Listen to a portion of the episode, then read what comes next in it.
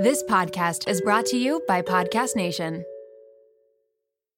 At Evernorth Health Services, we believe costs shouldn't get in the way of life changing care, and we're doing everything in our power to make it possible. Behavioral health solutions that also keep your projections at their best? It's possible. Pharmacy benefits that benefit your bottom line? It's possible. Complex specialty care that cares about your ROI? It's possible. Because we're already doing it. All while saving businesses billions. That's Wonder made possible. Learn more at evernorth.com/wonder. Another day is here, and you're ready for it. What to wear? Check. Breakfast, lunch, and dinner? Check. Planning for what's next and how to save for it? That's where Bank of America can help. For your financial to-dos, Bank of America has experts ready to help get you closer to your goals. Get started at one of our local financial centers or 24-7 in our mobile banking app. Find a location near you at bankofamerica.com slash talk to us. What would you like the power to do? Mobile banking requires downloading the app and is only available for select devices. Message and data rates may apply. Bank of America and a member FDIC.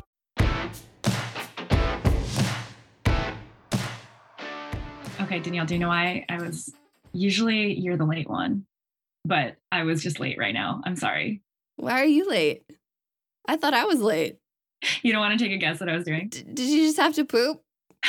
no, no, but I have had a lot of coffee this morning. So I think we've created a monster. What? I was TikToking.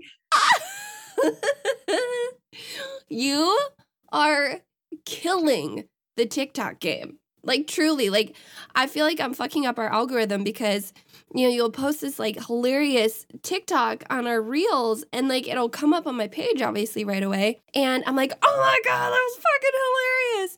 And I comment on it and then I really think there is something that shadow bans you from bouncing back and forth between accounts that you manage on Instagram. So, yeah, I don't think you're wrong, but um but you're hilarious. monster. You're I hilarious. was so thank you. I was so hesitant to get on the TikTok train, but my like Leo energy can is just like too much. Like I am addicted. I'm like all about TikTok now, and it's a problem. No, but you're creating such funny ones. I mean, I think they're funny, but I mean, you're also my person. So That's true. I showed my sister one of my TikToks the other day. I thought it was the one where I like um pretended to uh enforce the mask. enforce the masking policy. I was like, I was rewatching this TikTok like a hundred times, laughing at myself. yeah. And I was like, Nicole, did you see my TikTok? And she was like, Yeah, why? And I was like, Didn't you think it was hilarious? And she goes, Jackie, I think you you think you're a lot funnier than you actually are. Oh, Bitch. I was like, really shot my, shot to the ego there. Thanks, Nicole. She keeps me humble, you know. But no, honestly, my everyone like, Leo, needs a Nicole in their life. my like Leoness is like too much for TikTok. Like I'm, it's a problem. no, I think it's hilarious. I loved it. I was like, fuck yeah, you did it. Follow me making a massive ass out of myself on TikTok and Danielle looking cute and contributing. I mean, I want to be so funny on there, and I just you you're so quick. You think of these like really funny things. I'm like, God, wish my brain worked like that. But I'm like two scatterbrains. Like it's I'm a scatterbrain, but you are in a bit of a brain COVID fog. yeah. Welcome. So should we just should we just jump in? Yeah, welcome to the WOMED. This is the one where Danielle gets COVID. I can laugh now because I've already cried. I know. It's true. It's true. Danielle got the vid. I got the vid after two years of successfully avoiding this plague and not living my life because I felt like everyone else was going buck wild and not giving a shit. I hunkered down because, you know, felt like, you know, I had to go into overdrive because everyone around me wasn't caring. And I got the vid. I went to Denver. Um, my cousin tragically passed away and went to Denver to support my family. And on the flight back, who knows at this point, you know, Omicron's very, very contagious. But the gentleman sitting next to me on the plane who kept leaning over into my space, hacking up a storm, not wearing his mask correctly, it was hanging just above his upper lip, and telling me how none of his other friends could come on this trip with him because they got the vid. Of course, I had my mask on, you know, but like when someone's in your space like that And, you know, who knows? You know, you're, you're touching your coat. Like you get off the plane, you get out. I mean, who knows? But that sparked like a whole other anger in me because I'm like, why are you why are you traveling when you're so very very sick? a, it's very selfish, especially during a time that is Omicron is everywhere. It is so virulent. And do you know what I saw today, Jack? Mm. It was on NPR. A second version of Omicron mm-hmm. is spreading. Here's yeah. why scientists are on alert. Just as the Omicron surge starts to recede in parts of the US, scientists have their eye on another coronavirus variant spreading rapidly in parts of Asia and Europe. It's officially called Omicron BA.2. What the fuck does BA.2 stand for? I ain't got a clue. And this week, scientists detected cases of it in several US states, including California, Texas, and Washington. Although BA2 is currently rare in the US, scientists expect it to spread in the country over the next month. There's growing evidence that it's just as contagious as, or possibly a bit more contagious than, the first Omicron variant called Omicron BA.1. Yeah. Are we ever going to get out of this shit? I know. Well, we you know, I'm not an epidemiologist and um, I, you know, can speak on like my experience in public health and the uh, conversations that I've had with my colleagues, my respected epidemiologist colleagues. Um, I think that we'll save that for an episode with the unbiased science pod chicks. Mm, um, yes. Because we are not, I don't think I'm ever going to say like I'm qualified to guess what is going to happen with this pandemic. I don't mm-hmm.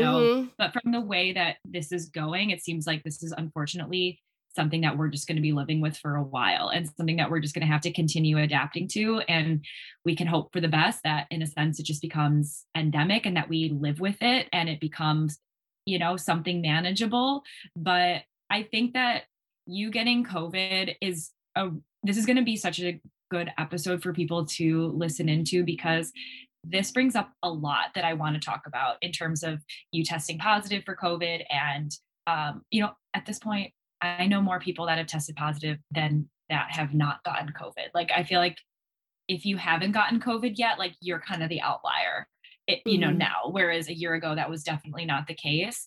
So I just kind of want to walk through this like because this is an important conversation because so many people have been testing positive and I think before we used, used to like wear it as a badge of honor like I haven't gotten COVID, I didn't get mm-hmm. COVID. And then when you test positive, there's shame and guilt. So like let's mm-hmm. dive into that. Like how did you feel, you know, because I remember you texted me that you called me the night before and you're like, Jackie, my Jack, my my throat itches. And I was like, dude, chill. Like you're fine. It's probably in your head. I was like, you're fine. Like you're just freaking yourself out. Sure enough. Yeah. But to be fair, we had a huge trip planned. You know, mm-hmm. I was supposed to be with you in New York and we had incredible guests lined up. We had Nurse K, we had my friend Alex, who's a CRNA, we had Maggie from The Bachelor, and um, we had Christian Franz um, from Friends with Franz, and we were so pumped. We were so pumped for this trip. Oh, that throat thing, that's what tipped me off. And because I had a really bad cold before Christmas, and I was like, for sure, thought I had had it back then, but all the negative tests, never had it. My primary was like, no, you actually caught a cold. I was like, okay, whatever. Felt better. It's fine. Um, this like throat thing was unlike anything I'd ever felt. Um, I've never had like an anaphylactic reaction or anything like that but this was the closest thing that it felt like in my throat. Like it just felt so itchy. Like there was something back there that was just kind of getting bigger. And i was like oh, this just feels weird. Like i could breathe fine. Um but then like the cough started the fatigue started my body just started like aching. It almost just felt like i was trying to move and like my body was like cement. Like that fatigue was just unreal. Every single joint in my body hurt. Anywhere I had lymph nodes, my neck ached. I didn't have like a sore throat anymore. Just like my neck ached. My armpits ached. My hips and groin ached. And it sucked. It really fucking sucked. And I tested positive well, I tested myself that morning after I had called you. I went and got a PCR and I was like, ugh, like I was supposed to go into work. I'm like, I can't go into work. Like I really like this is this is it for me. Like I know I know it. I started getting really emotional. I called my boss and and I was like I like started crying with her on the phone. I was like, I've been so careful, but like I swear like I'm trying to find a rapid test. I couldn't find rapid tests anywhere. And there's there's that guilt because like you don't like letting people down and shame because I who had, you know, protected myself and isolated myself and done all the right things, vaccinated, boosted, caught this fucking virus. I was livid. I felt like shit. I was livid. I was mad at other people because so many people have fought and thought it was their God given right to choose what goes into their body, which, fine, sure, whatever this this pandemic has never been about you.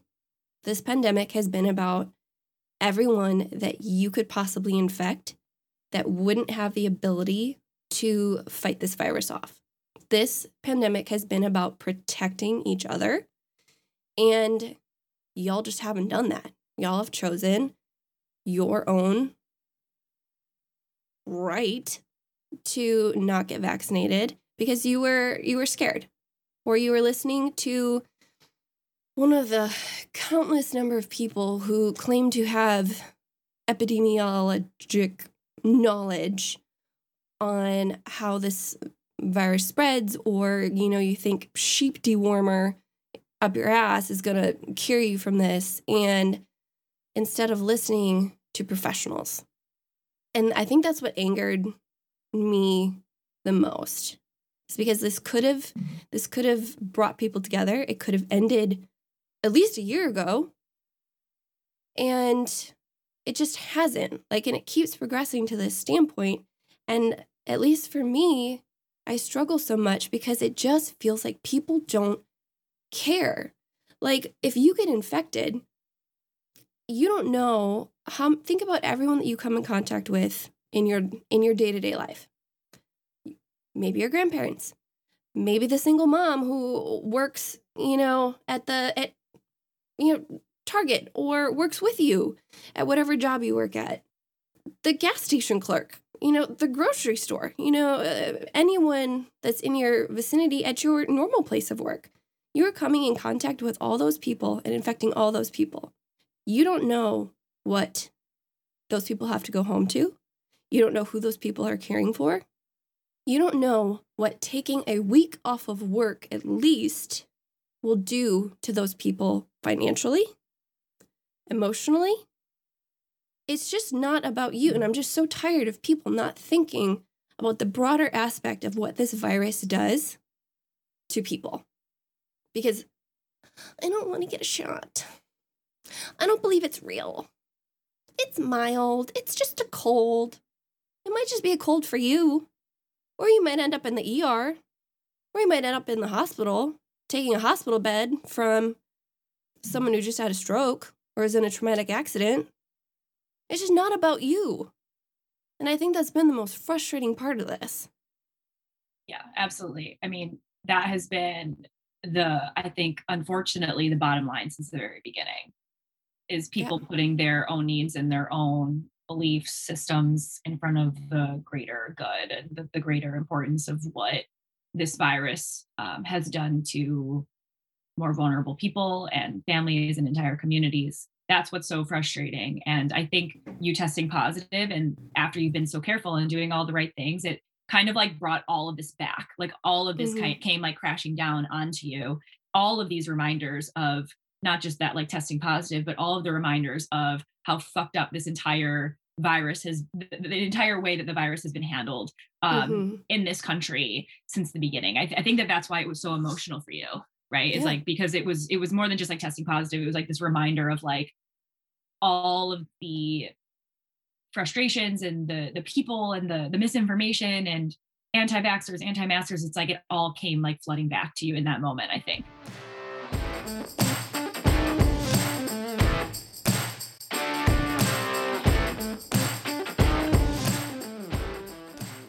It's funny that you like that we talk about this too about like mm, you know i think about that asshole on the plane and think about how many people maybe he infected also like not just you you're you know you were able to recover you you know unfortunately had to miss the trip and it sucked and you're I still here you I had to miss that, a ton of work. yeah it sucks but like think about you know who else he potentially infected or you know who in a fucking airport of all places right but you know it's interesting because i think that on the other end of it this like fear of unintentionally spreading covid has been like a huge fear for for Mhm. me and i know for a lot of healthcare workers i know for me like through the pandemic i was lucky to have um, access to testing really early on we had Mhm. a saliva testing center on the university and for my job we had to get covid tested every week like i had to have a proof of a negative covid test for over a year in like i don't even know between the whenever testing came out more easily accessible so like maybe halfway through 2020 until like probably I don't know, six months ago. Now we've had to restart testing again. But there was a time where I was having to test, show, show a negative test every week for almost an entire year. And I remember having this like, this fear every time I would have to go get tested. And every time I would get the email or the text message, your results are available in your chart, I'd go and open my chart and I would start shaking. I would start shaking, thinking about, oh my God, if this test is positive, who did I see last week? Who did I see yesterday? Who did I see the last two days? Who am I going to have to tell that I Mhm. just tested positive and I saw you yesterday? Yeah. So did you have that when after you tested positive? Were you like, oh fuck, who did I see the like two days before I had symptoms? Yeah. I mean, Yeah. like all of the patients and stuff that I take care of, I mean, I've always been like very strict. Any patient I see, like I have my mask on. I'm constantly standing um, the Sani-Cloths and stuff. I wipe down everything, you know, between each patient. Like I'm as careful as I can possibly be to protect my patients and myself. But I've also become really isolated during the last two years. Like I really I don't go out and do much. But it really makes you start thinking about every little interaction that you have throughout the day and wondering about everyone that you come in contact with. And I don't know if we'd be able to find this, but I, I remember there was this episode of Scrubs that was uh, circulating just this one segment about this one glove, this one dirty glove that gets dropped by someone. Someone else picks it up. And then they follow like where that person goes and like everything that he touches. And then where that person, like, and the next person that comes into contact and the next next person that comes into contact.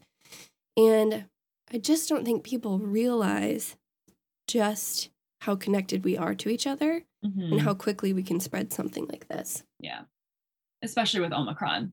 Mm-hmm. and I think I hope that this is a reminder, not just to you. And I know I've I've had to tell you this a few times because like I can even hear it in your voice now. Like it, it it's so unfortunate that people that have gotten sick with this virus not only have to have this shame of I got it, who did I reinfect? But Mhm. because it's it's it's bullshit. Like Om- Omicron takes Yeah. no, I mean, COVID in general Yeah. you know, you can do all of the right things and you can still get COVID. Yeah. And it's so unfortunate the way that this pandemic has played out that for some reason now that you have to feel in some way that this was your fault because it is so untrue. It Mhm. is so untrue. You can do all of the right things. You can care, you can get vaccinated, you can wear a mask, you can isolate yourself. But unfortunately, this is just where we're at in the pandemic. Mhm. What are you going to do? Yeah. What are you going to do? Quar- quarantine yourself again for, for nine months, for a year? Like it's just not realistic anymore at this point in the pandemic. We- We are, we are at this point trying to learn to live with this virus in the best way that we can and in the safest way that we can. because we've been forced into it because Yeah. so Yeah. many people have not taken it seriously. I'm going to go like a little bit more vulnerable here. I'm in therapy. I have had to work through a lot of relationship traumas um over the last couple years. And all I want right now in my life is to find that safe love. Like I want I want to have kids. I want to find that person that I can come home to that supports me unconditionally. I want to have a family.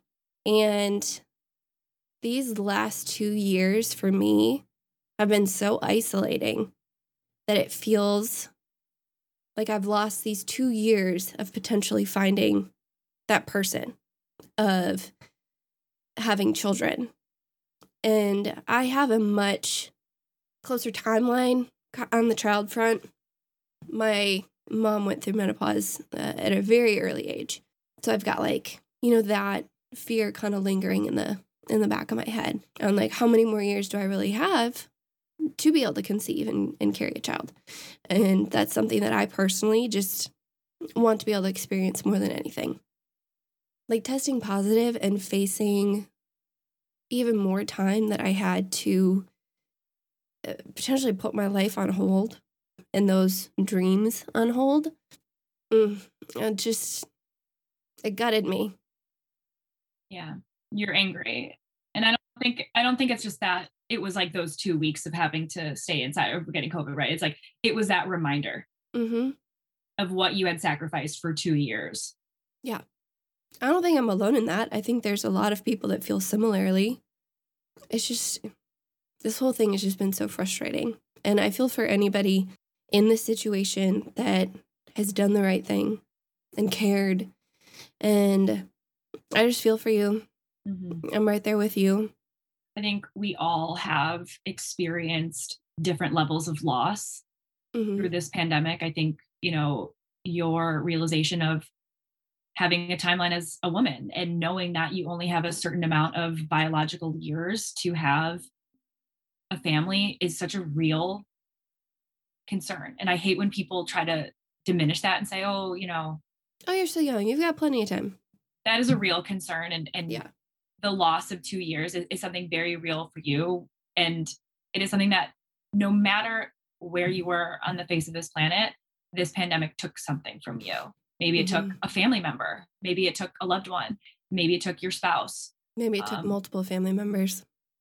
Community members. I mean, besides the apparent loss of lives, it has taken a lot. And I think being able to reflect on that and realize and think about what you have lost, I think is part of the healing process. And I think mm-hmm. that it's something that we all have experienced, you know, there's been a lot of loss these these past two years too for me life has changed in ways for me that i never would have anticipated mm-hmm. your covid cough. I hope they could hear that. Oh god. Lingering effects. Lingering covid cough. But no really this this pandemic it, it, and i think you know just because you know light lives were lost in this pandemic and that will always be the most important thing and the biggest thing that we will look at. That is the greatest loss that people have experienced, but it doesn't diminish other types of losses that people have experienced. Lost relationships with partners, with friends, um, you know, maybe on vaccine statuses and having to lose friendships over. Mm-hmm. over vaccine arguments or uh, political arguments you know i think that there's a time and a place like there's good and bad things that have come out of this pandemic but we've all experienced a, a significant aspect of loss in, in different mm-hmm. ways. Agreed. Would you say that, like, you know, and I, I know we've had discussions about this before, and I think you're in part of a process where it's like you get it's like anger in a way where you mm-hmm. like want to be mad at someone, you want to be angry at someone, you want to like, I think in a way like put the blame on something or someone and like, yeah. obviously, you're in therapy, which is amazing. So am I. If you're not in therapy, like, I don't know how you're getting through this. Every really healthcare worker it. should have therapy, but how do you like work through that? Like, how do you, how have you found peace in this, or how can you reframe, or how have you tried to reframe? That's the million dollar question. I know that there is a ton of life left to live. I know that there are other options. I mean, like in my personal case, a lot of my anger is around feeling like I've lost out on the chance of meeting that person on years that could have been spent working towards being a mother. And for me personally, it's realizing that I a can do that on my own, and that's kind of what I'm I'm you know prepping for like my own future, and you know doing the sperm bank route, having a kid on my own, um, because that's honestly more important than settling down with a wrong person just to have a kid. I don't think that's the right move. So just kind of making like a contingency plan almost for myself has helped deal with that sort of loss of time that I feel like I've experienced. But also, you know, I I joke I joke I'm completely serious about I'm going to make full use of these like raging antibodies in my body right now like I want to go buck wild. Like I understand how a lot of people, you know, feel that and it's given me insight into or maybe like a relatedness to how people who got COVID initially, you know, when this thing just started, were like, well, I mean, I already got it. Like, I can go and I can do whatever I want. And there's a certain amount of, you know, maybe jealousy that we kind of felt in the beginning um, and anger. But again, you know, people can get reinfected with COVID too, obviously. But it helps me have like more empathy for people who are coming out of COVID and testing positive and, you know, just trying to find some normalcy and live their life again. And, you know, things that get posted on social media and you might be like, oh my God, they're being so irresponsible. They're traveling, they're doing this right now. And it's like, yeah, uh, get it. Like, I've spent the last two years not doing anything. Like, I've earned it. I've got these antibodies for the next 90 days and I want to I I want to live my life again. But we also have to learn how to, you know, live within the confines of hopefully I mean, I think endemic status is the only thing that we can hope for at this point. And, you know, if it's a yearly, twice a year booster or shot or whatever, you know, that ends up being, I'm like, shoot me up. like yeah, we don't know where this is going to take us, but it yeah. appears that we're headed in the direction of we are going to have to learn to live our lives with it. Mm-hmm. And be as careful as we can. Mm-hmm.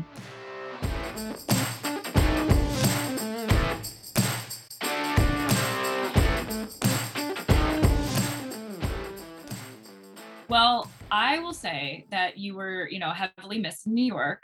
I know that it was really just like a, the timing could not have been worse. We had planned the trip to go see Katie Duke's live show, which hopefully it went exponentially well for her. And I hopefully you she'll have more tour it. dates.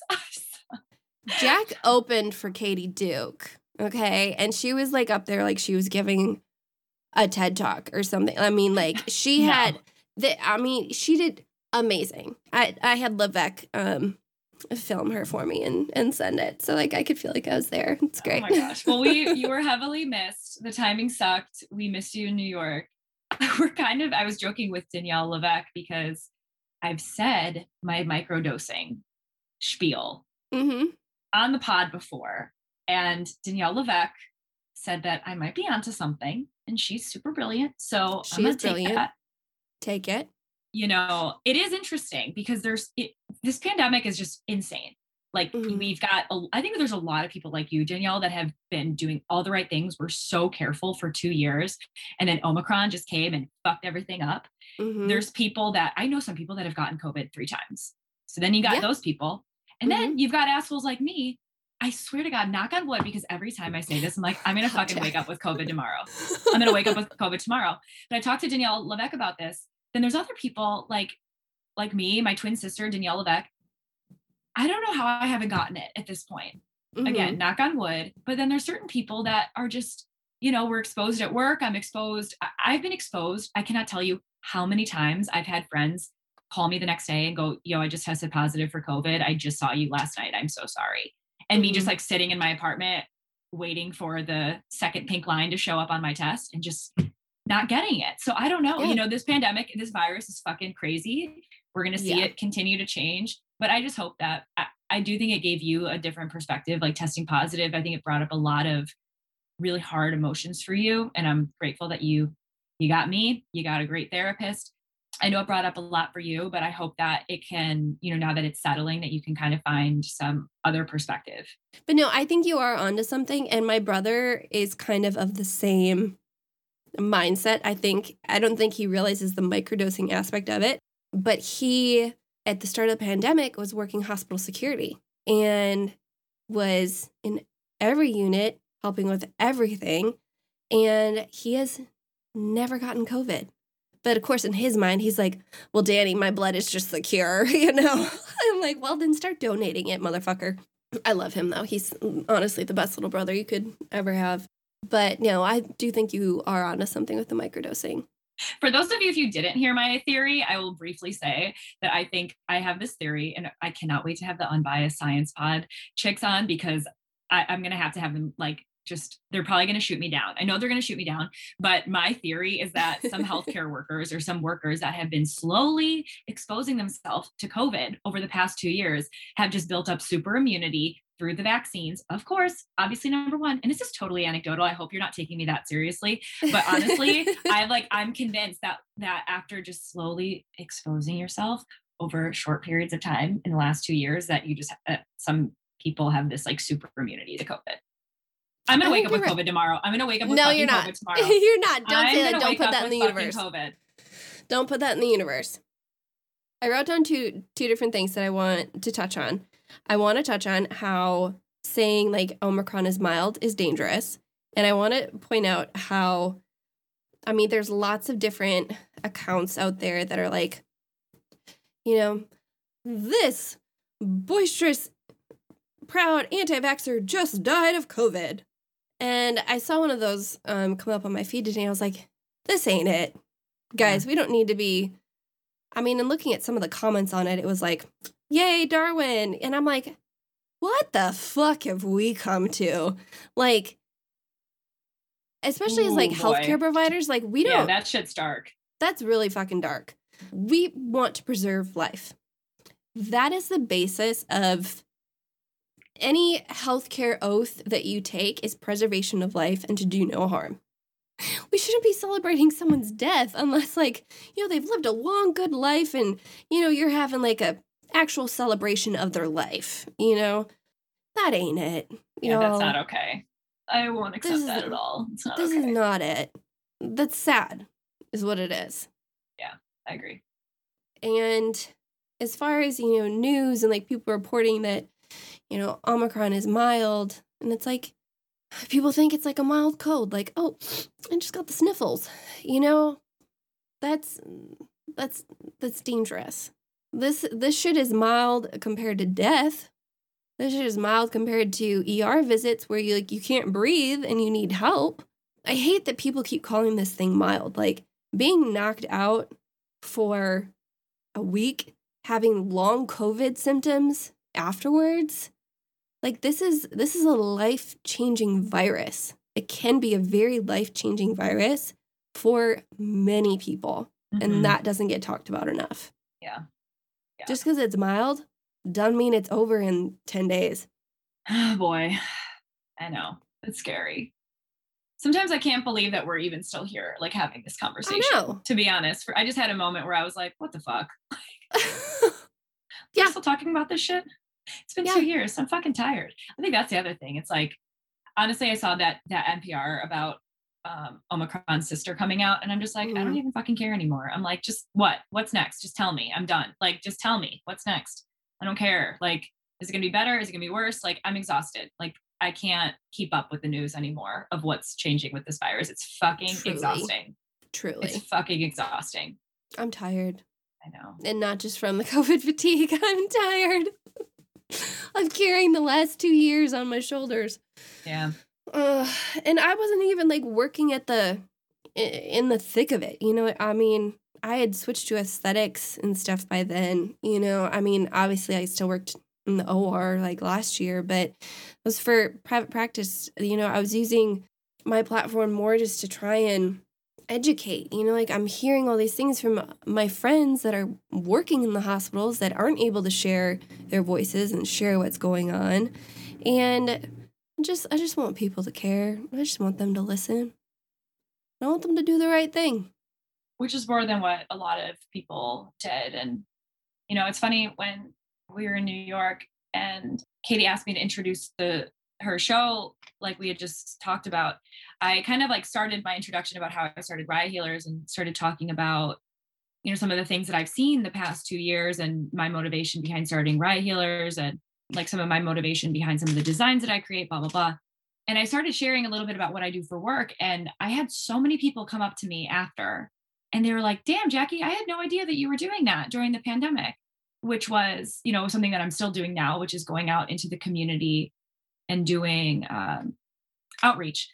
So, responding to outbreaks in congregate settings in very uh, marginalized communities in Chicago. So, very vulnerable congregate settings. So, doing mass testing, vaccinating, um, outreach and education in long term care facilities, homeless shelters, jails, uh, encampments, like, you know, under the bridges. And I was like, kind of sharing my experiences during this. And a lot of people were like, dang, I had no idea you're doing this. And I think it made me think about like why I don't talk about it and probably why so many healthcare workers that have experienced COVID and have gone into these really, you know, whether you're in the ICU or you're in the community or you're in the hospital or you're fighting, you know, you're, you're trying to fight misinformation.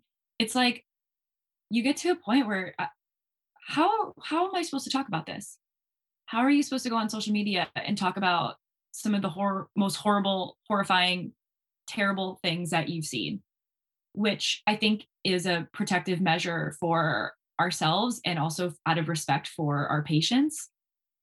And it's kind of like navigating this world of how do I share the things that I'm seeing so others not seeing this, others not in healthcare, can understand how seriously this is impacting our community versus holding space for myself to process, to heal, and to have respect for for people and respect the dignity of the the situations that that we're seeing right? And I, I don't know it just this pandemic has just been has affected us on so many different ways. And it's like on one hand people want us to share about our experiences and on the other hand it's like Sure, let me relive all my trauma for you. it, exactly like how? I can't I, I i'm barely trying to make it through the day let alone you know what am i supposed to do? Go on my stories and be like hey guys just came out of the jail and this happened. Like fuck no. I'm not going to go talk on social media about what's going on the things that i'm seeing and i don't know. I think that's an unfair expectation to put even more on healthcare workers' plates.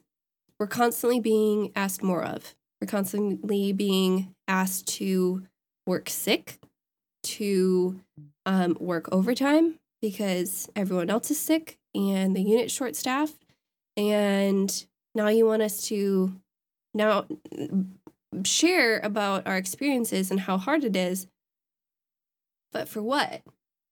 Are you gonna are you gonna help anything change? Are you gonna help us get like more money for the work that we're doing? Are you gonna help get us some mental health care that we need, or you just want us to regurgitate uh, the traumas that we've seen on a daily basis? i think that that was the biggest fear that we're, we are finally starting to see the real effects of now is this mental health burden that is now weighing on the healthcare profession I called it from the beginning. I called it from the beginning. yeah it's finally catching up that's the next pandemic is is for, for sure the next the next issue is going to be supporting the ptsd the anxiety the depression the healing of what our healthcare workers have been through and And the mass know. exodus of nurses and healthcare workers from the bedside. oh boy i fear for our It's- hospitals It's already happening. i know And then I you've got fucking ThedaCare up in Wisconsin. Like my home, my home state is making the news for the wrong reasons. A, we've got Aaron Rodgers being like, "Yeah, I'm immunized." What the fuck was that, bro? Fuck you. And then we've got ThedaCare trying to block nurses from uh, seeking higher paying jobs. Fuck everyone trying to break down nurses even more right now. I'm so tired. well if you can relate just know you ain't alone you aren't alone. I hope this isn't just like a bitch session because I think that we need to continue to hopefully stick together, look at organizations like Impact in Healthcare, find Yes. community in the WOMED and in different nursing organizations inside and outside your hospital to try and find support because unfortunately the shit ain't going anywhere. Our mental health is is literally being dragged in the luggage behind us. It's like we're moving with we're moving with it. So maybe that will be a, a follow-up episode here is um you know how can we support ourselves how can we realistically support ourselves what does that look like i mean honestly i do think part of it is looking and taking a hard look at your job and taking a hard look at the expectations that you have in your workplace and if that's a place that maybe you should be staying Yeah. you know because bubble ba- baths ain't gonna fucking cut it anymore Mm-mm. weekly The yoga candles? class Mm-mm. Mm-mm, no that shit ain't gonna do it so maybe that'll have to be the follow-up episode to this how are how are nurses taking care of themselves right now? Are Yeah. they are they able to? Yeah, You know, and- are yeah. are any hospitals offering any mental health support? Like, yeah. and at this point it's like we're going into year three and the fact that there's there there isn't like a national body where there's a hotline for nurses 24 7 is just mm, is just a crime it is. What would you like to see, Jack, for as like resources? As what do you think is something that we can do on the WOMED? Do you think there's something we can do just to like? So this is such a loaded question. And I've actually, this is kind of, it's interesting because I'm wrapping up my DNP project right now. And so I've actually done like a lot of research on the evidence of what actually supports healthcare workers in burnout. And on a certain level, certain practices like mindfulness and yoga and breaks, like that, those are all so important in, in protecting your mental health. But what really supports nurses is safe staffing, is breaks, is PTO. Those are the things that prevent burnout and can protect mental health. So I think accurate pay. so I think something that I could see us doing with the WOMED is partnering maybe with Impact in Healthcare Mm. or partnering with another organization that is fighting for these things Yeah. because you know mindfulness can only take you so far. Yeah. What do you think? I'm down. From moving down to Nashville, nurses have always been paid like shit. I mean, at least in Wisconsin, we were paid a lot better, but Tennessee is like one of the lowest paid states for nurses.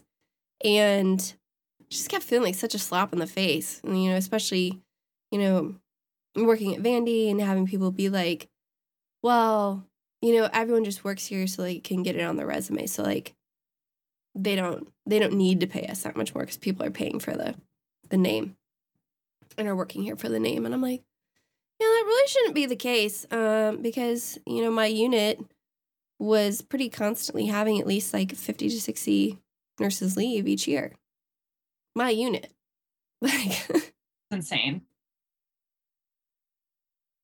uh, I just I want part of my legacy to be that I fought for change in nursing. That I fought and got nurses more equal pay, more safer staffing ratios. Like that's what I want my legacy to be. I want mm. I want nurses to be cared for and respected at the jobs that they hold. Well, let's do it. All right. We're gonna find we're gonna we're gonna figure it out, guys.